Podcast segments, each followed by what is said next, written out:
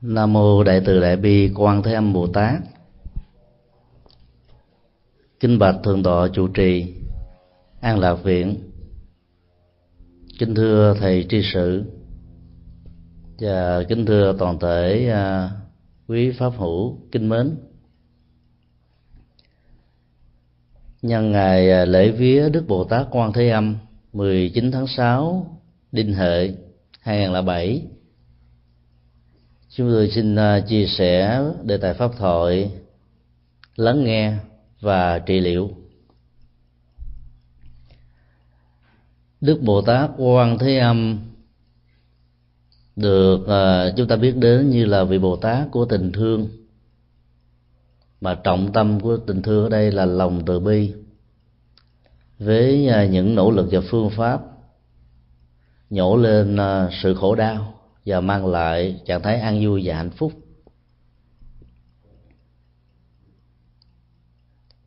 Ở trong tiếng ờ, Sanskrit, Bồ Tát Quan Thế Âm được gọi là Avalokitesvara có hai ờ, từ dịch quan trọng về ờ, danh xưng. Từ thứ nhất là quán tự tại và từ thứ hai là quán thế âm, gọi tắt là quán âm hay là quan âm. Khi bác bát nhã tâm kinh, dịch khái niệm Aririke Teswara là quán tự tại đó, thì ờ, chư tổ dịch giả đã có một dụng ý.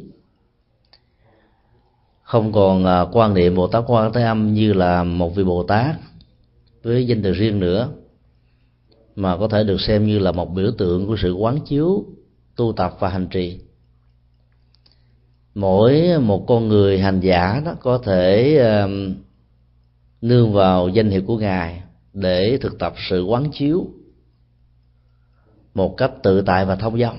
Có nghĩa là ở bất kỳ nơi nào hoàn cảnh gì thời điểm nào sự quán chiếu về bản chất của năm tổ hợp tâm vật lý là thân thể cảm giác tri giác tâm tư và nhận thức. Vốn không phải là tôi và cái gọi là tôi không bị lệ thuộc vào năm năm nhóm này. Thực tập một cách dừng nhuyễn để có thể uh, trút bỏ được tất cả những nỗi khổ niềm đau vốn uh, bám víu hoặc là vào thân thể hoặc là vào tinh thần. Thì người như thế được gọi là quán tự tại như vậy danh xưng ờ, bồ tát quan tự tại được hiểu như là một cái tiến trình à, hành trì cho tự thân. Và các hành giả phật tử cũng nên thực tập theo phương pháp hành trì như thế. Thì sự an vui hạnh phúc sẽ có mặt ở trên à, cuộc đời vốn chứa đầy rất nhiều à, thách đố và khổ đau này. Khi dịch uh, Avalokiteshvara là quán thế âm đó thì ờ, ý nghĩa trị liệu và dấn thân độ sinh đó, sẽ trở thành như là trọng tâm của sự thực tập. Thế âm là đối tượng bao gồm mà tất cả các loại hình âm thanh của cuộc đời. Mỗi một loại âm thanh đó biểu tỏ chúng ta về một nhu cầu về một sự than trách về một nỗi khổ về một niềm đau về một sự bất hạnh và bản chất của tất cả các ngôn ngữ và sự truyền thống của con người đó, nó đều à, hoặc là bộc lộ sự khổ đau, hoặc là biểu tỏ sự hạnh phúc. Nhưng hễ được gọi là sự truyền thông của cuộc đời. Thì à, tính cách của sự tương đối, nhị nguyên luôn luôn có mặt. Tất cả mọi sự truyền thông đó đó hoặc gắn liền à, với cái tôi hoặc gắn liền với tập thể của những cái tôi. Sự gắn liền đó tạo ra tính liên minh và khác với cái tôi và liên minh của những cái tôi đó đó, thì các âm thanh đó có thể được xem như là phi chân lý hay là không thuộc về à, các giá trị, không thuộc về à, các ý nghĩa đẹp mà chúng ta cần phải à, theo đuổi và hành trì chính vì vậy mà sự biểu tỏ âm thanh như là sự biểu tỏ các nguyện vọng, các thái độ, các quan điểm. Và nó dẫn đến ờ, sự khác biệt mà hậu quả lớn nhất của nó đó là va chạm, mâu thuẫn, xung đột. Có thể dẫn đến ờ, tất cả những cuộc ờ, chiến tranh khác biệt về tôn giáo, khác biệt về ý thức hệ chính trị khác biệt về phong tục tập quán và khác biệt về à, các cái tôi ở mức độ đơn giản hơn.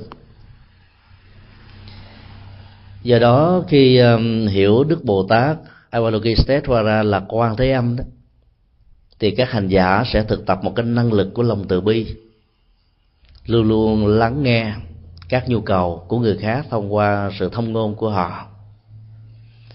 Con người à, có được phước báo hơn các loài động vật ở chỗ là làm chủ được sự thông ngôn của mình. Có thể bày tỏ được dòng cảm xúc, tri giác, tâm tư, nhận thức, ý niệm, quan điểm, lập trường, khuynh hướng cho người khác biết được. Và do đó cái hạnh phúc lớn nhất của con người là nằm ở phương diện này.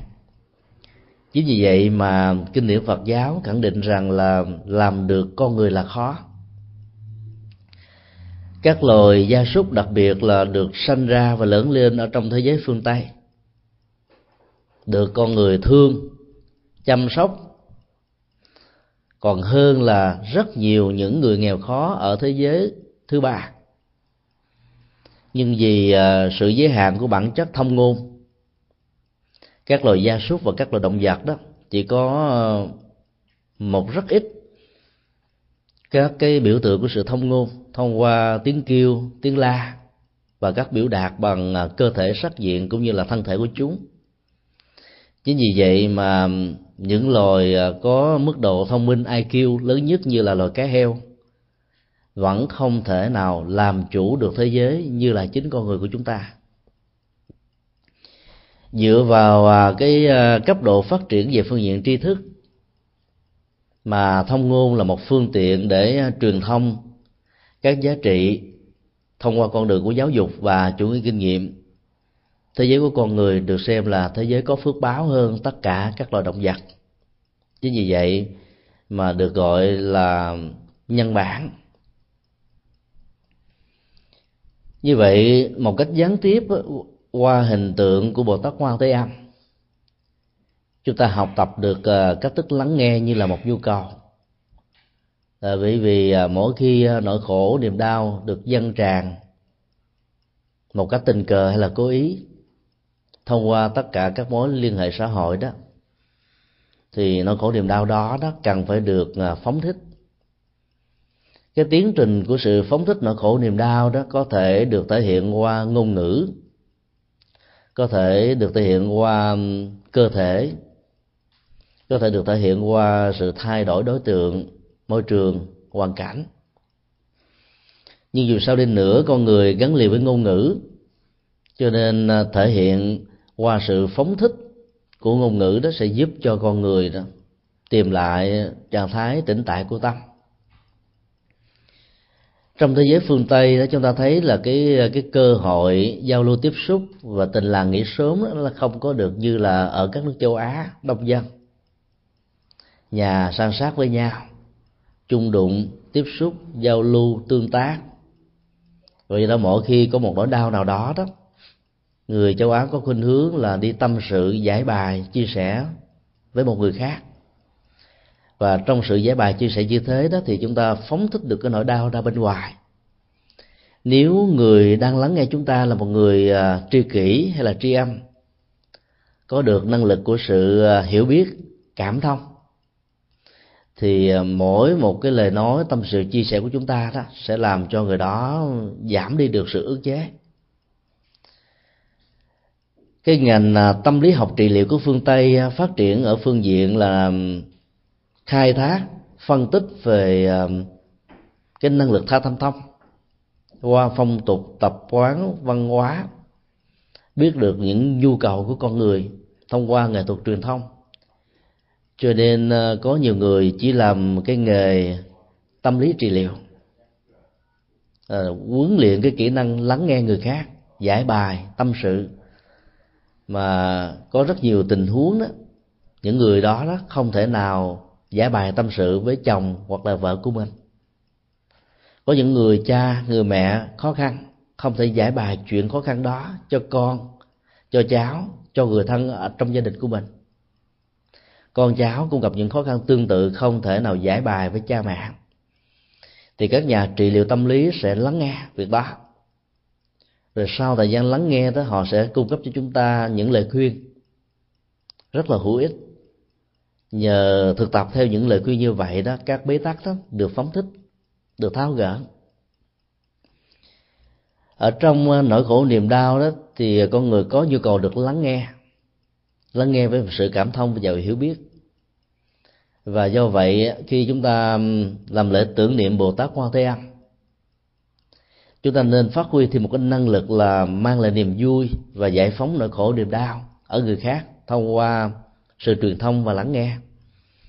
Thì chúng ta đang à, trở thành bồ tát quan thế âm ở hiện tại và trong tương lai. Ở trong kinh à, phổ môn, một bản kinh à, rất quan trọng giới thiệu về hạnh nguyện và sự dấn thân của bồ tát quan thế âm về phương diện này. Có xác định cho chúng ta biết rằng là bồ tát quan thế âm được gọi là bồ tát là bởi vì à, ngài có được năng lực lắng nghe để tháo gỡ nỗi đau và mang lại niềm vui cho người khác. Ở một đoạn khác ở trong à, Phẩm phổ môn, đức phật thích ca đã giải thích bồ tát quan thế âm còn có một danh sư thứ hai là thí vô úy giả, tức là bậc đại sĩ, có năng lực mang lại niềm vui không còn sợ hãi ở người nghe, ở người đối tác, ở người cộng sự, ở người à, thuộc về à, ngôi thứ hai và ngôi thứ ba đối với ngôi thứ nhất của chúng ta. Do đó, chúng tôi xin đề nghị là mỗi khi chúng ta làm lễ vía đức bồ tát quan thế âm đó, ngoài cái phong tục tập quán đến với ngài à, thông qua sự cầu nguyện văn sinh những tình thương và những à, hỗ trợ về phương diện tâm lý và tinh thần. Chúng ta nên thực tập theo hành nguyện của ngài. Là thực tập lắng nghe để mang lại niềm vui không sợ hãi ở người khác. Thực tập như thế đó thì trước nhất đó chúng ta phải lấy cái à, cái kết quả của sự lắng nghe là làm thế nào để cho người được nói đó không còn sợ hãi về chúng ta nữa. Với tư cách làm cha và làm mẹ trong gia đình thực tập như thế đó chúng ta tạo điều kiện cho con em của mình đó, có thể giải bài tâm sự chia sẻ những nỗi niềm của chúng để có thể vượt lên được những cái à, rào cản của phong tục tập quán. Mà sự khác biệt giữa à, Việt Nam và Hoa Kỳ hay là một nước nào đó mà chúng ta đang sống đó có thể tạo ra rất nhiều sự trở ngại mà nhờ sự lắng nghe và giúp cho người à, phát ngôn đó không còn sợ hãi khi à, giải bài tâm sự của mình, là chúng ta đang làm công việc của Bồ Tát Quan Thế Âm. Những người à, sống lâu năm tại Việt Nam, ảnh hưởng của nền văn hóa của quốc gia này, thì người cha được xem như là trụ cột của gia đình, người chồng được xem như là quan trọng và do đó nó có khuynh hướng ứng xử như là quan tòa. Chúng ta có thể buộc người vợ của mình lắng nghe mình, thông qua sự ra lệnh của mình. Chúng ta có thể có thói quen buộc tất cả các người con hãy lắng nghe mình thông qua sự quyết đoán của mình. Đặt để, và chúng ta nghĩ rằng là việc làm như thế đó có thể mang lại hạnh phúc rất nhiều cho vợ và cho con. Nhưng khi ờ, chúng ta định cư tại hoa kỳ thì bản chất của nền văn hóa này là khác với việt nam. Ở chỗ đó nó là một thế giới tự do. Tất cả mọi người được quyền phát ngôn được quyền giải bài tâm sự được quyền ờ, tự do suy nghĩ được quyền ứng xử theo cách thức của mình muốn. Mà nếu như mình nhập cản nguyên si cái nền văn hóa của Việt Nam qua đất nước Hoa Kỳ và các quốc gia không thuộc về Việt Nam thì sự đổ vỡ trong hạnh phúc đó là điều có thể diễn ra là bởi vì ờ, va chạm mâu thuẫn về phong tục tập quán làm cho chúng ta đó đi đọt cảm xúc làm cho chúng ta đi đọt lỗ tai làm cho chúng ta đi đọt cái ờ, cái quan niệm và thân thể lẫn nhau. Chính vì vậy thương mà không biết cách chăm sóc đó, chúng ta sẽ làm cho người thương mình trở nên rất là ngạt thở khó chịu căng thẳng đau nhức ở lỗ tai đau nhức ở cảm xúc đau nhức ở trên cơ thể là điều mà chúng ta cần phải nên tránh. Một người cha có hiểu biết về tâm lý và sự trị liệu đó, có thể thấy được các nhu cầu của đứa con và tạo điều kiện cho đứa con có thể giải bài, chia sẻ tâm sự của nó. Ở những cái nước mà cái nền văn hóa phù hệ hay là mẫu hệ là quan trọng đó, thì hoặc là cha hoặc là mẹ đóng vai trò quan trọng và con cái phải được đặt để theo cái cái quỹ đạo của cha mẹ chúng. Đi theo cái nền văn hóa như thế đó, thì con trai đó sẽ trở thành như là bản sao của người cha. Và con gái sẽ trở thành bản sao của người mẹ. Dĩ nhiên là nếu cha và mẹ đó có một đời sống đạo đức, có được sự thành tựu vững chãi ở trong cuộc đời đó, thì bản photocopy của cha hay là của mẹ đó cũng rất là có giá trị, phải không ạ? Chúng ta hãnh diện tự hào về cái tính cách giá trị như thế, cho nên chúng ta cố tình uống nắng con em của mình theo cái quỹ đạo, theo à, cái model, theo cái cách thế mà mình đã được thành công. Và chúng ta tưởng rằng làm như thế là chúng ta ban tặng cho con em của mình rất nhiều giá trị của hạnh phúc. Suy nghĩ như thế, nó chỉ có logic, nhưng nó không có chân lý. Logic vì à, chúng ta tưởng rằng là cái tâm trạng của chúng ta cũng chính là tâm trạng của người khác. Và bê quyên si cái tâm trạng của mình, nhân bản cho tâm trạng của con em của mình, chúng ta tưởng rằng là chúng ta mang lại niềm vui. Nhưng trên thực tế đó, chúng ta mang lại rất nhiều sự ngột ngạt cho con em của mình. Cách đây một tháng, chúng tôi có mặt tại à, San Jose và có đến thăm viếng một gia đình Phật tử rất là thuần thành cha và mẹ rất là thành công. Đứa con à, mới lên tuổi 17 vừa tốt nghiệp trung học. Chuẩn bị à, tìm hiểu các trường lớp để à, vào cử nhân năm thứ nhất ở trong mùa hè. Người cha và người mẹ rất là có hiểu biết Phật pháp, cho nên à, đang nỗ lực huấn luyện đứa con của mình với nghệ thuật của sự lắng nghe. Người mẹ có thói quen chăm sóc đứa con từ thở nhỏ và đã gắn liền với cái phương pháp giáo dục của Việt Nam khi còn ở Việt Nam cho nên à, mỗi khi có mặt ở nhà đó bà phải ngồi kế cạnh đứa con. Sợ đứa con vào chơi à, điện tử với những cái trò chơi rất là hấp dẫn đứa con đó sẽ quên đi à, tất cả những cái tương lai ở phía trước. Nhưng mà ngồi bên cạnh đứa con suốt mấy giờ đồng hồ như vậy đứa con hoàn toàn không có sự thoải mái. Rồi à, đến à, chín giờ rưỡi tối đó trước khi đi ngủ bà yêu cầu đứa con là hãy tắt cái à, cái computer không nên chơi nữa. Đứa con đó bất thời gì phải tắt. Và khi nó tắt đó, nó nói như thế này, I just do it for you, mama. Người mẹ nghĩ rằng là khi người mẹ yêu cầu đứa con hãy ngừng chơi trò chơi điện tử, là như vậy sẽ mang lại cho đứa con hạnh phúc ở trong tương lai.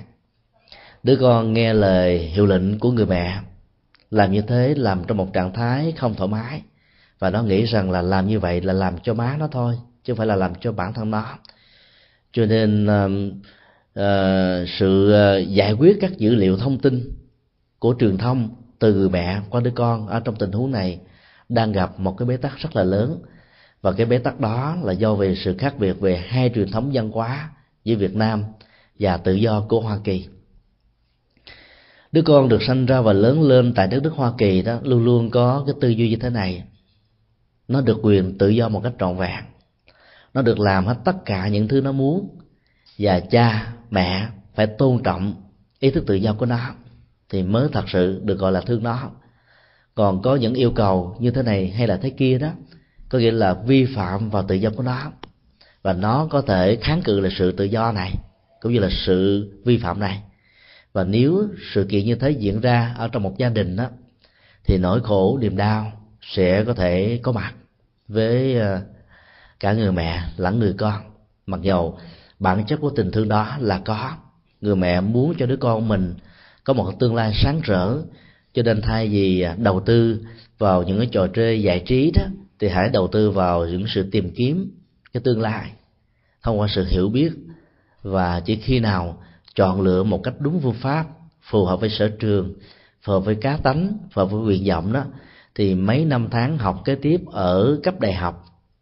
Sau này tốt nghiệp ra trường thì à, đứa con đó đó, mới có thể đóng góp nhiều cho cộng đồng và xã hội, mới có thể giải phóng được cái gánh nặng ở trên vai, rất là căng thẳng ở trong à, thế giới của phương tây với sức ép của toàn cầu hóa và sự hưởng thụ của chủ nghĩa vật dục. Trong những gia đình Việt Nam đang định cư tại Hoa Kỳ và nhiều nước phương Tây khác đó sự va chạm về văn hóa giữa hai thế hệ là chuyện không thể nào tránh khỏi được. Con em của chúng ta được sinh ra ở à, quốc gia không phải về Việt Nam. Thì các dữ liệu văn hóa của bản địa đó, nó trở thành là dữ liệu quan trọng. Cái này được tâm lý học Phật giáo gọi là chủng tử mới huân tập.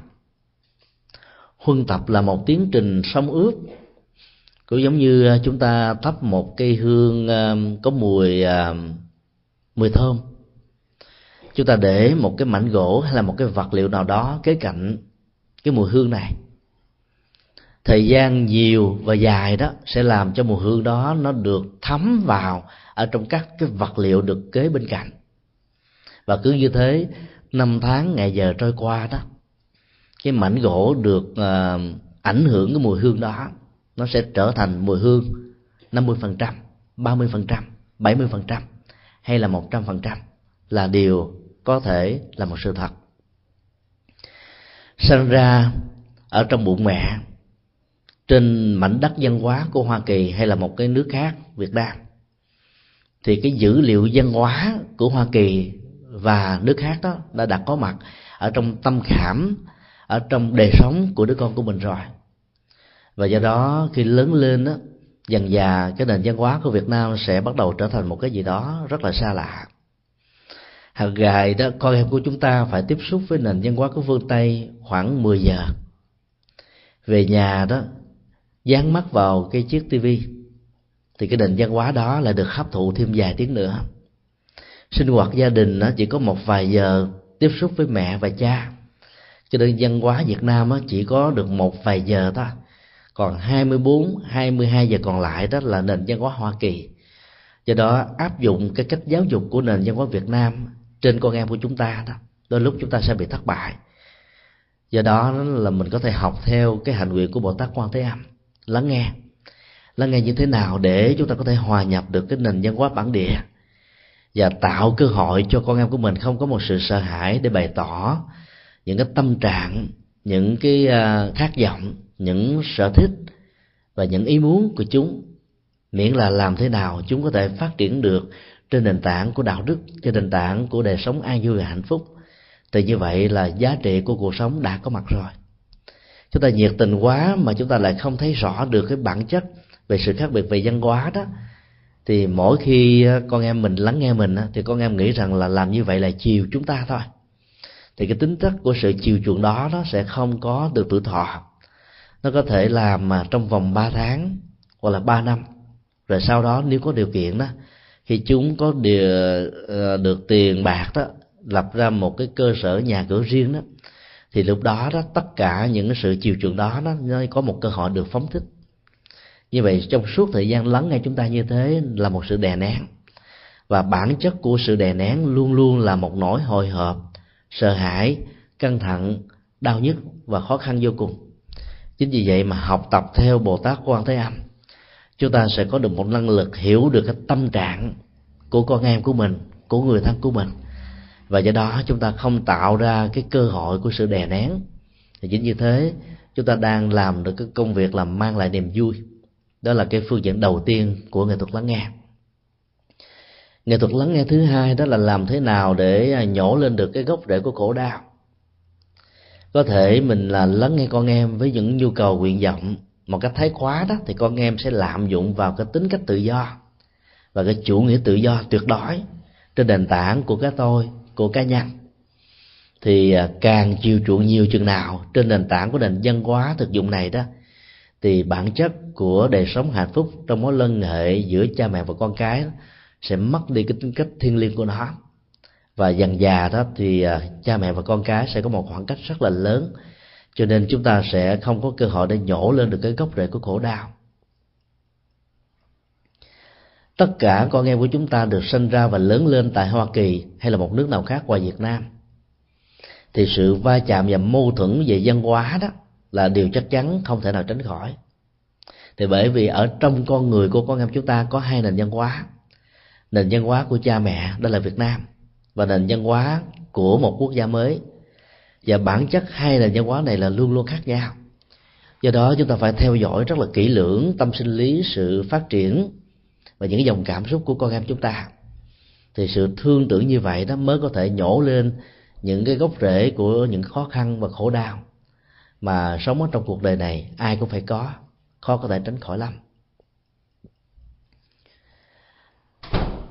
Khái niệm dukkha ở trong phật giáo đó được xem như là một hiện thực mà con người phải đối diện hàng ngày, hàng giờ, hàng giây, hàng phút. Khái niệm này đã được dịch ra một cách rất là đơn thuần là khổ. Cho nên chúng ta có cảm giác và ấn tượng rằng có lẽ đạo phật là cường điệu hóa nỗi khổ và niềm đau, làm cho cái giới trẻ nó không cảm thấy hứng thú khi đến về chùa. Bởi vì đến chùa toàn nghe giảng về khổ giảng về bất hạnh, giảng về nỗi đau. Mà nhất là con em của chúng ta được sinh ra và lớn lên ở hoa kỳ đó. Chế độ an sinh, chế độ giáo dục và mọi phương tiện tiện nghi vật chất đó có đầy đủ đó. Cái cảm nhận về khổ như thế này làm cho chúng sẽ không thể nào chấp nhận được. Là bởi vì ờ, sự tiện nghi vật chất nó đầy đủ quá. Cái khổ đau về vật chất hầu như là không có. Mặc dầu vẫn có những người homeless rầy đây mấy đó như là một sự chọn chọn lựa ở trong cuộc đời. Do đó đó chúng ta phải à, tìm hiểu một ý nghĩa thứ hai của dukkha. Và ý nghĩa này là khá quan trọng. Tức là sự không hài lòng, sự không thỏa mãn. Bản chất của cuộc sống và nguyện vọng của con người nó khó có thể đồng thuận với nhau. Nguyện vọng có thể lớn như kết quả đó nó chỉ có thể đạt được ờ, từ vài mươi phần trăm là cùng và do vậy đó, ở trong tất cả mọi thành tựu của con người đó, nó luôn luôn dẫn theo sự không thỏa mãn. Như vậy đó là bản chất của cuộc sống, mà nó cũng chính là cái mối vận hành ở trong cuộc đời để làm cho đó cuộc đời ngày càng được tiến hóa. Nếu tất cả mọi thứ đều là hài lòng, đúng với sở quyền của chúng ta, thì con người sẽ rơi vào trạng thái hãnh diện, tự hào, thỏa mãn về những gì mà mình đã nỗ lực và đạt được. Do vì không thỏa mãn do vì à, chúng ta muốn một cái gì đó hơn, cho nên nó tạo cái tiền đề, nó tạo động lực để chúng ta phấn đấu vươn lên. Và bản chất cái đó được gọi là dukkha. Như vậy là dukkha chính là sự vận hành của đời sống. Dịch nó là khổ đau đó, thì nó chỉ là một cái phần à, của cảm xúc thôi. Khi mình muốn cái gì quá mà mình không được đó, thì mình có một cái à, cái rai rứt, cái khó chịu ở trong lòng. Nhưng nó sẽ không thấy được cái phương tiện của sự phát triển song hành và ẩn chứa một cách rất là sâu sắc ở bên trong. Do đó các các khái niệm mà đa nghĩa như dukkha ở trong Phật giáo đó đã được tổ quyền trang yêu cầu là không nên dịch, mà chỉ giữ cái cái phần phiên âm thôi, để cho người ta có thể hiểu nó ở trong tình tình huống và trong từng ngữ cảnh khác nhau, để chúng ta có thể giúp cho sự nỗ lực của mình được thành tựu một cách trọn vẹn và tuyệt đối. Cũng như thế đó khi nhổ lên một cái nỗi khổ là chúng ta nhổ lên một sự không hài lòng ở người à, đối diện với chúng ta. Ai cũng có rất nhiều ước nguyện và ít khi nào ai đạt được sự ước nguyện đó một cách tuyệt đối lắm. Cho nên không hài lòng dẫn đến trạng thái rai rứt về cảm xúc là điều mà nó diễn ra hàng ngày, hàng giờ, ai cũng có thể cảm nhận được. Như vậy khi à, chúng ta lắng nghe với sự thực tập, nghệ thuật lắng nghe của bồ tát quan thế âm chúng ta để cho người khác nói một cách hài lòng. Và do đó đó, các cái chủ nghĩa về tự do và dân chủ đó là chủ nghĩa tạo cơ hội cho người khác có thể nói những gì họ muốn, nói những gì à, họ mong đợi. Và nếu mà mình có được cái năng lực lắng nghe như vậy một cách à, không sợ hãi đó, thì chúng ta sẽ học được thỉnh thoảng rất nhiều điều hay. Tất cả mọi cái phát biểu mà chỉ thuận chiều theo cái ý nguyện của mình không đó, đến lúc nó có thể có khuynh hướng tăng bốc. Đến lúc nó chỉ là một chiều, đến lúc nó không có tạo ra những cái loại suy nghĩ để chúng ta phản quan và nhìn lại chính mình. Chính vì vậy mà quan thế âm đó là nghe, không phải nghe bằng cái lỗ tai, mà nghe bằng sự quán. Đây là một cái điều rất là đặc biệt. Quán thuộc về nhận thức, mà cái phương tiện gần gũi nhất đó là con mắt, phải không ạ? À? con mắt là nhìn nhưng mà nhìn thẩm thấu, nhìn bằng chiều sâu, nhìn bằng tự giác thì còn được gọi là quán. Âm thanh của cuộc đời lẽ ra phải nghe bằng lỗ tai. Mà ở đây chúng ta lại nghe bằng nhận thức, nghe bằng sự hiểu biết, nghe bằng sự chịu đựng, nghe bằng à, sự cảm thông, nghe bằng tất cả những nỗ lực để giải quyết vấn đề đó. Thì lúc đó đó, chúng ta sẽ thấy rằng là những lời kêu ca ở trong cuộc đời này không phải vô cớ mà có. Có thể nó có những nỗi đau, có thể những bất hạnh có thể có những điều chưa hài lòng và tất cả những đó được gọi là dukkha.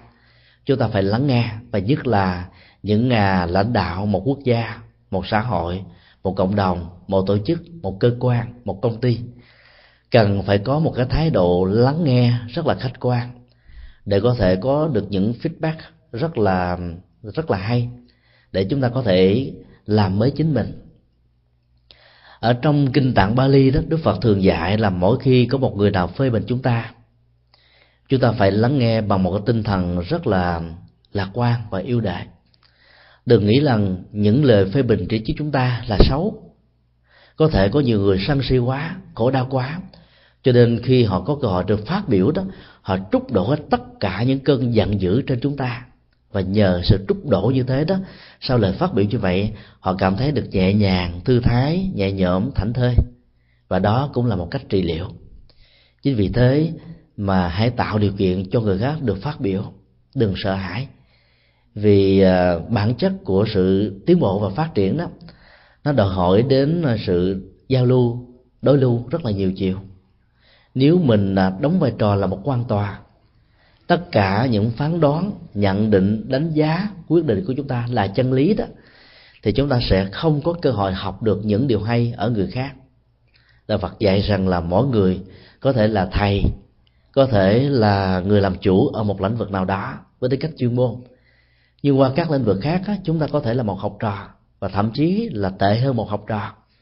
Và do đó lắng nghe người khác ở các phương diện này đó sẽ làm cho mình tốt hơn phong phú hơn giỏi hơn, hay hơn, và tạo ra nhiều cái giá trị so sánh đối chiếu ờ, phong phú hơn. Và do đó, lắng nghe theo cách thức quán thế hành là cả một nghệ thuật. Ở trong kinh trung bộ và kinh trường bộ đó, mỗi khi có một người nào đó phê bình đức phật đức phật ờ, có một thái độ lắng nghe rất là đặc biệt. Lắng nghe một thái độ rất là làm mới. Những điều nào có, ngài sẽ xác định như thế này điều này có trong chúng tôi. Điều này không có trong chúng tôi. Khi là nếu là một điều vu khống hay là một sự hiểu sai đó, thì đức phật xác định là đức phật không có.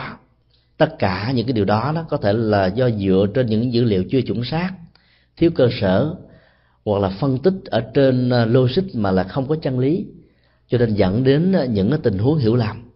Đức phật vẫn phải nói ra những cái điều kiện hiểu lầm như vậy để cho người nghe đó có cơ hội đã hiểu được ngài một cách chính xác hơn. Dĩ nhiên là cuộc đời đó có thể chấp nhận chúng ta có thể phủ định chúng ta. Nhưng nếu chúng ta không có cơ hội để nói cho họ lắng nghe để cảm thông đó thì sự hiểu lầm đó ngày càng gia tăng ngày càng lớn. Và tính cách nói của đức phật đó, không thuộc về thanh minh và thanh nga mà nói như là một tuyên ngôn chân lý cho người ta thấy rõ được đâu là sai đâu là đúng đâu là tốt đâu là không tốt, đâu là nên và đâu là không nên. Vấn đề còn lại đó là sự lựa chọn và quyết định của người nghe. Nhưng ít ra đó, công việc của ngài là đã tuyên ngôn được chân lý. Còn lắng nghe được chân lý, chấp nhận được chân lý, hành trì theo chân lý, sống theo chân lý hay không đó, nó thuộc về à, tâm tư, nguyện vọng và quyết đoán của từng con người. Như vậy là khi đức phật dạy rằng là mỗi khi chúng ta nghe người khác khen hay là chê về bản thân mình thì mình trước nhất phải ứng xử như là một tấm gương phản chiếu rất là khách quan. Điều nào có phải thừa nhận. Thừa nhận xong rồi đó chúng ta thấy hay đó, thì cần phải sửa và hỏi theo. Còn điều nào không có đó thì à, chúng ta phải xác định rõ là cái này không có trong chúng tôi. Đức phật không dạy chúng ta im lặng. Đây là điều mà có lẽ là rất nhiều quý vị ở trong đây sẽ rất là ngạc nhiên khi thấy rằng là ở trong kinh trung bộ và trường độ đó, đức phật dạy chúng ta hãy phát ngôn. Mỗi khi có người nào nói về mình. Dĩ nhiên là chúng ta không phải nhọc lòng đi thanh minh thanh nga. Vì thanh minh thanh nga như thế đó là cái thái độ chịu đựng và cái bản lĩnh của sự chịu đựng ở chúng ta đó, nó hơi yếu. Nhưng mà im lặng một cách là không nói gì cả đó, thì nó dẫn đến rất nhiều sự đổ vỡ ở trong cuộc đời. Có nhiều sự hiểu lầm đó, chỉ cần chúng ta ngồi lại với nhau tâm sự 5 phút 50 phút 5 ngày 5 tháng là có thể tháo gỡ được với nhau. Nhưng vì chúng ta sợ rằng là ai nói trước đó là sẽ rơi vào tình trạng có tịch sụt rịch. Mình bị có cho nên mình mới uh, phản biện hay là mới cố tình là lắp láp qua để cho người ta không nghĩ mình như vậy. Do những suy nghĩ như thế đó cái tôi nó trở thành như là một sự cản trở làm cho họ không mạnh dạn để nói ra những sự thật, những chân lý. Và cuối cùng, cái bế tắc rất là nhỏ, không đáng gì hết, trở thành là một cái gì đó rất là căng thẳng và khó chịu vô cùng. Cho nên nói là một nghệ thuật để phóng thích những cái khó khăn với nhau. Dĩ nhiên là cái người lắng nghe phải có một cái bản lĩnh của phú ý, không sợ hãi. Chứ khi nào đó chúng ta không có chân lý, chúng ta mới sợ hãi. Còn người có chân lý, người có đạo đức người có lập trường, người có lý tưởng, người đứng đắn ở trong cuộc đời đó, thì không có lý do gì để chúng ta sợ hãi khi người khác phát biểu về mình. Và do đó đã học theo bồ tát quan thế âm là phải nghe bằng cái quán chiếu. Và nghe bằng một thái độ không sợ hãi đó, thì chúng ta mới tạo cơ hội cho người khác với mình phát biểu, nhận định, đánh giá về những điều mà họ cần phải nói, họ cần phải làm. Do đó cứ để cho họ nói. Về những gì hay thì chúng ta học theo. Ở trong ngạn ngữ của phương tây và đặc biệt là người pháp có một câu, chó sủa mặt chó, người đi đường cứ đi. Cái câu này đã được rất nhiều người việt nam học và xem như là một cái chân lý của ứng xử. Nếu mình không có thì không sợ những lời phê bình, chỉ trích hay là những lời thiếu thiện cảm, những cái câu phát ngôn ờ, có dụng ý, chọc cậy bánh xe hay là phá đám làm cho nỗi đau đó nó ngày càng gia tăng. Hoặc là phá rối, làm đổ vỡ các mối quan hệ của hòa hợp đoàn kết ở trên tinh thần tương thân và tương ái. Cái quan niệm như thế có thể giúp cho chúng ta vượt qua được nỗi sợ hãi bằng sự chấn áp thôi. Nó không phải là một giải pháp. Chúng ta quan niệm những lời phê bình chỉ trích của người khác như là tiếng chó sủa. Cái cách thức này đó là vận dụng chấn áp bằng cách là xúc chặt quá những người chúng ta không ưa những người được xem là kẻ thù của chúng ta. Và do đó đó vượt qua được nỗi sợ hãi mà phải xúc vật hóa con người thì lúc đó đó cái tôi của mình đó, ở trong sự lắng nghe này nó trở thành một cái gì đó trương sình lên. Và nó là quan trọng quá. Nó trở thành là vũ trụ nó trở thành là trăng sao nó trở thành là non nước và nó là trở thành tất cả. Cho nên vượt qua được cái sự sợ hãi, nhưng mà cái tôi đó nó lớn mạnh như vậy đó, thì tránh vỏ dưa của sự sợ hãi thì chúng ta lại gặp vỏ dừa của cái tôi. Phiền não vẫn tiếp tục theo đuổi mình, và nỗi đau vẫn tiếp tục có mặt.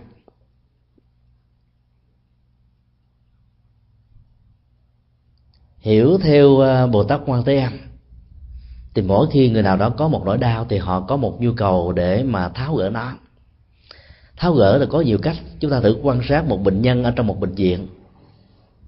Khi đau như quá đó, thì bệnh nhân đó phải phóng thích nỗi đau đó bằng một sự rên la la hét, rên rỉ. Nỗi đau đó nó sẽ bớt đi một phần nào. Chúng ta đừng yêu cầu à, người bệnh nhân đó phải nén cái cơn đau. Hãy để cho họ làm với một cái phản ứng à, sinh học rất là tự nhiên. Có nhiều người à, sợ người khác biết nỗi đau của mình cho nên họ cố ghi chặt vào trong cái thành giường, hay là nhắm mắt lại, nhăn răng, cắn cái gì đó vào ờ, ở trong ờ, trong miệng, hoặc là ghi chặt cái gì đó vào trong cơ thể của mình, thì nỗi đau này nó cũng có cơ hội để được phóng thích. Nhưng cách phóng thích như thế rất là tiêu cực. Chúng tôi được biết rằng là gần đây ờ, chính phủ trung quốc cho phép những người có quan điểm bất đồng với chính phủ đến một cái khu vực nào đó rồi chửi chính phủ, chửi với nhà lãnh đạo, để cho họ có thể giải phẫu được cái nỗi đau, nghẹn, uất ở bên trong. Do vì thiếu tự do, thiếu dân chủ, không có cơ hội để phát biểu. Khi mà họ nói được cái gì đó ra bên ngoài thế, thì họ sẽ à, hả giận, họ sẽ nư giận, và cái nỗi đau đó nó được bớt đi. Cái cách thức vận dụng tâm lý học trị liệu hiện đại như thế đó, nó sẽ không làm cho nỗi đau đó, nó được ừ, tháo gỡ một cách tận gốc rễ của nó chúng ta chửi một người nào đó rồi mình cảm thấy hả dạ hài lòng không phải là giải quyết vấn đề. Phải làm sao để cho người ta nói bằng tất cả tấm lòng nói bằng cái tinh thần xây dựng nói bằng sự hiểu biết cảm thông và đặt vai trò của người nói ở trong vai trò của người được nghe? Thì lúc đó đó những cái sự giận dữ căng thẳng nó sẽ không bao giờ biểu đạt ở qua giọng nói qua cái uh, cái cái cái cái biểu cảm của giọng nói của chúng ta. Thì lúc đó đó sự nói và sự nghe ở đây nó sẽ mang lại một trạng thái rất là thoải mái cho cả hai bên. Do đó, học theo Phật pháp đó, và nhất là các nhà cầm cân nảy mực sẽ có được một cái bản lĩnh của sự chịu đựng. Hãy để cho dân nói, hãy để cho mọi người nói, hãy để cho cuộc đời nói, thì chúng ta hãy lắng nghe. Cái gì hay thì học hỏi, cái gì sai thì sửa chữa cái gì chưa tốt đó, thì cố gắng à, làm cho nó tốt hơn ở trong tương lai. Thì à, mọi cái gút mắt trong mối quan hệ giữa con người với con người với nhau đó nó sẽ không còn nữa. Còn nếu chúng ta không có được bản lĩnh đó đó chúng ta có thể dùng những cái quyền để chấn áp những cái quyền để áp đặt. Thì chúng ta chỉ giải quyết được vấn đề ở cái phần à, phần ngọn thôi chứ không giải quyết được ở gốc rễ của nó. Thì bế tắc sẽ hoàn là bế tắc. Và cái khổ đau ngày càng nhân lớn, đến một lúc nào đó nó sẽ dẫn đến tình trạng tức nước vỡ bờ, thì nỗi khổ niềm đau đó ngày càng dâng trào hơn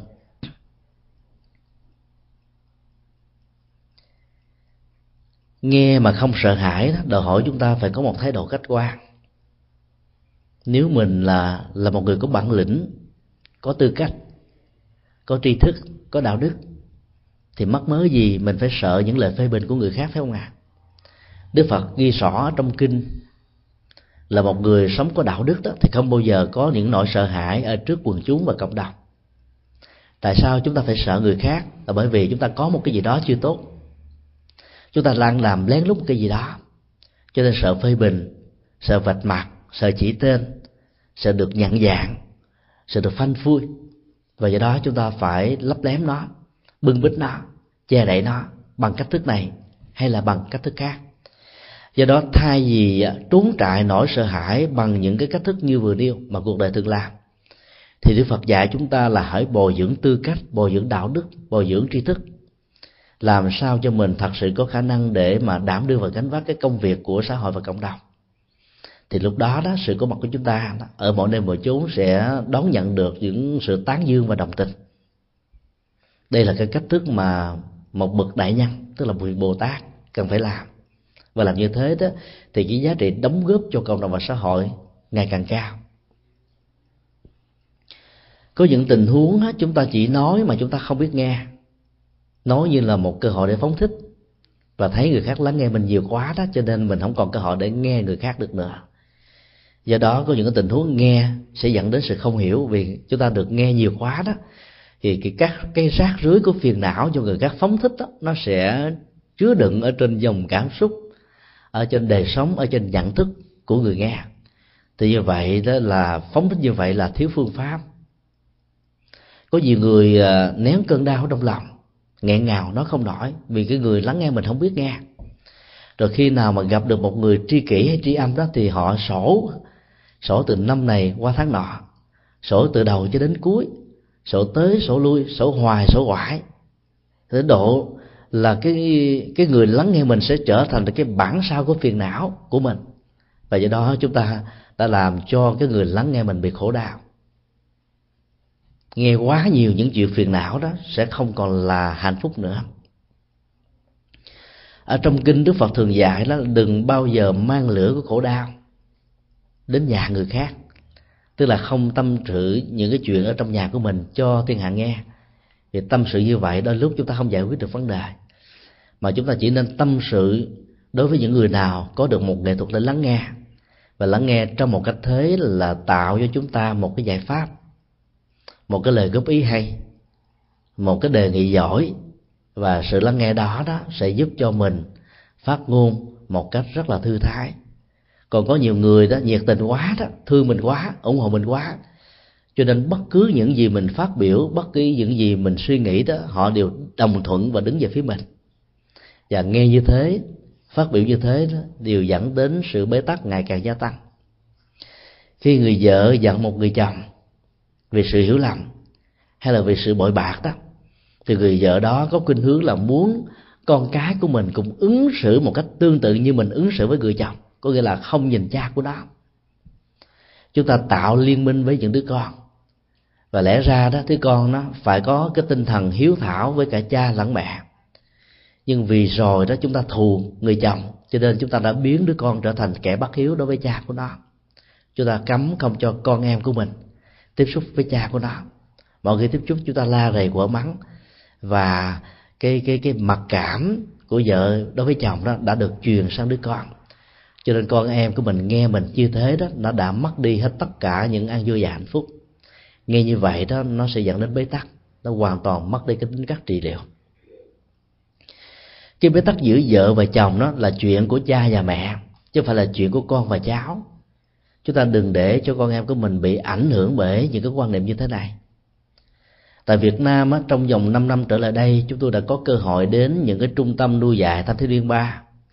Tức là các trẻ em bất hạnh và phạm pháp ở cái tuổi thứ thứ tư trong cuộc đời đến cái tuổi 15 cái tuổi rất là thơ ngây để ra chúng phải có được cái quyền được ăn được học được thoải mái, được hạnh phúc, được những chứng kiến cái cảnh vui tươi hạnh phúc của cha mẹ chúng. Nhưng không ngờ chúng đối diện quá nhiều với cái cảnh bất hạnh, vợ và chồng cãi vã, đánh đập bạo động và ngột ngạt trong cái không khí như vậy. Nên chúng đã chọn cái con đường đi ra ngoài giao du với bạn bè và xem đó như là một cái lối thoát, vì ở trong nhà bế tắc quá. Và chẳng may đó, những tên rầu xanh và những cái bẫy ở trong cuộc đời nó dâng ở khắp nơi. Thì con em của chúng ta sẽ rơi vào những cái bẫy đó và trở thành những kẻ phạm pháp ở cái tuổi rất là nhỏ và thơ ngây này. Đến những nơi như thế đó, chúng ta thấy đó là cái tình thương cần phải được thiết lập. Nếu chẳng may mình có một đứa con, một đứa cháu, một người thân rơi vào hoàn cảnh như vậy thì chúng ta nghĩ như thế nào? La rầy, quở mắng, trách cứ không phải là giải pháp mà phải thương để tìm hiểu rõ được cái gốc rễ, cái nguyên nhân sâu xa. Tại sao cái tình trạng tệ bạc này nó đã diễn ra với người thân của mình? Và truy quyên cái gốc rễ như vậy đó, chúng ta sẽ có được một cái trạng thái cảm thông để tìm ra một giải pháp. Do đó, vào trong các trung tâm này đó, chúng ta phải quên đi quá khứ của các em. Bây giờ mình hiểu rất rõ. Và những điều hay lẽ phải để cho các em cảm nhận ra được rằng là trong cuộc đời này vẫn còn rất nhiều bàn tay thương yêu vẫn còn rất nhiều cái lỗ tai lắng nghe. Vẫn còn rất nhiều những cái trái tim nhân ái, từ bi, tình thương. Và những cái hiểu biết rất là sáng suốt để sẵn sàng nâng đỡ cho các em có một chỗ nương tựa để làm mới lại cuộc đời của chính của các em. Chính vì vậy mà chúng ta cần phải được lắng nghe các em nói, các em chia sẻ, các em tâm sự. Chỉ vì như thế đó, chúng ta mới có thể giúp cho con em của mình vượt qua được những cái bế tắc mà chúng có thể vấp phải ở trong cuộc đời này. Có một lần à, chúng tôi đến à, trung tâm vào ngày rằm tháng 7 ngày của cha và mẹ, ngày hiếu kính, và đề nghị các em cùng thực tập hát theo cái bài lòng mẹ bao la như biển thái bình.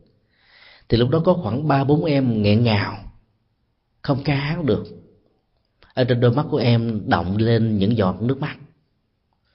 Và sau khi cái bài ca được kết thúc chúng tôi hỏi tại sao à, các con không chịu ca theo các ca sĩ. Đây là bài ca rất hay và có ý nghĩa trong cuộc đời.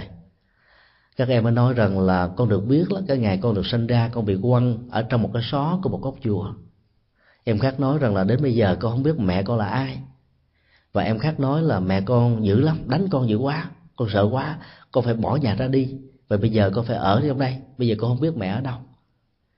Thì nghe nói như thế thì mình hiểu được rằng là là cái lòng mà hiếu kính của các em nó bị chai rồi vì cái nỗi khổ niềm đau đó ở trong cuộc đời của các em do chính mẹ và cha tạo ra.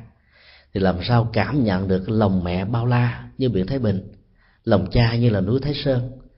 Tất cả những cái à, cái cái cái cảm xúc như thế nó đã không còn nữa. Và các em đã bị một cái ám ảnh như thế ở trong một cái tuổi rất là nhỏ. Rồi từ cái cái bất hạnh đó, nó dẫn theo những cái bất hạnh khác phải trở thành kẻ bụi đề rồi phạm pháp rồi được đưa vào trong các trung tâm để cải huấn như vậy. Thì rõ ràng đó suốt cuộc cuộc đời còn lại nó khó có thể quên được lắm. Cho nên đó, chúng ta phải lắng nghe các em nói để chúng ta biết thay vì đánh đập quở mắng trừng phạt chúng ta phải dạy để tháo gỡ những bế tắc ở trong lòng của các em. Cho tôi thấy rằng là trong tình huống đó rất là khó nói. Và chỉ tìm phương tiện để mà nói thôi và giải thích như thế này. Có được thân người là khó. Tại vì thân người đó có được sự sống có được sự hiểu biết có được sự truyền thông có được cái khả năng để mà truyền thông thông qua giáo dục và kinh nghiệm. Cho nên sau này các con lớn lên các con sẽ thấy rất rõ những điều đó. Làm con chó con mèo ở thế giới phương tây được người ta thương chăm sóc dẫn đi rồi tắm rửa cho ăn uống rồi à, cho áo ấm cho những cái mái nhà rất là đẹp. Khi bệnh tật đó, thì được đưa đến bác sĩ thú y thậm chí thì nhập vào bệnh viện và nhiều cái sự chăm sóc khác lắm nhưng mà trong đời sống của các loài gia súc như thế đâu có hạnh phúc gì đâu. Nó đâu có muốn sống cái cảnh giới như vậy. Nhưng mà vì cái sự tiếc nuối gia tài sự nghiệp cho nên chết mà quyến luyến cái ngôi nhà cho nên tái sanh lại trở thành những con vật như thế. Hoặc là những người bị biến chất à, từ một cái nhân tính mà trở thành tú tính cho nên tái sanh vào cái cảnh giới này. Do đó có mặt với tư cách là một con người là hạnh phúc vô cùng. Mặc dầu cái sự có mặt đó đó hoàn toàn không thỏa mãn với nhiều nỗi khổ và niềm đau cha mẹ mình đã không thừa nhận mình. Nhưng trên thực tế đó có thể rất nhiều cha mẹ nghĩ rằng đó nếu mà đèo bồng đứa con trong một cái hoàn cảnh khó khăn nghèo khó đó thì cả mẹ lẫn con đều có thể trở thành kẻ ăn sinh thì tội cho đứa con vô cùng. Cho nên quăng đứa con vào trong một cái xó chùa và đứa, đứa con đó sẽ được ngôi chùa nuôi nắng bởi lòng từ bi. Thì như vậy là nỗi đau đó nó chỉ có một phần ở người mẹ hoặc là người cha chứ không có ở đứa con. Đứa con đó sẽ được thầy chủ trì hay là sư cô chủ trì xem như là con ruột của mình. Nuôi nắng cho ăn học rồi dạy dỗ tình tình thương rồi truyền trao những cái triết lý. Và sau này các em này sẽ lớn lên trở thành những người rất là hữu dụng. Tại long thành thuộc tỉnh bà rịa vũng tàu có ngôi chùa tên là chùa uh, niết bàn. Hòa thượng trụ trì tại đây đã nuôi khoảng 400 em mồ côi. Có em vào chùa ở ba tháng tuổi, bốn tháng tuổi, chưa dứt sữa đó. Rồi à, thầy trụ trì này đã nâng đỡ và chia các em ra thành hai khu, một khu nữ, một khu nam. Khu nữ thì để cho các sư cô chăm sóc, khu nam để cho quý thầy chăm sóc. Và bây giờ đó đã có nhiều em trưởng thành và tất cả đều trở thành các chú tiểu. Chú tiểu từ cái thở mà mình chưa biết nhận định đánh giá gì và sau này cảm nhận được cái triết lý sâu xa của Phật pháp cho nên đã trở thành một ông thầy, trở thành các vị sư cô. Trong số đó đó, đã nhiều vị đã trở thành rất là thành công. Có dân bằng tiến sĩ, có thạc sĩ, có cử nhân. Và có người khi không thấy hợp với đề tu thì họ ra đời trở thành kỹ sư, bác sĩ và làm những việc khác trong xã hội và cộng đồng. Chúng tôi thấy cái hành nguyện như thế nó đã thể hiện được sự chăm sóc và nâng đỡ các em để các em là quên đi cái quá khứ khổ đau của mình. Chỉ khi nào chúng ta lắng nghe được cái tấm lòng, lắng nghe được sự thổn thức, lắng nghe được những nỗi đau đó, thì chúng ta mới có được cái phương pháp giải quyết các cái bế tắc như vậy.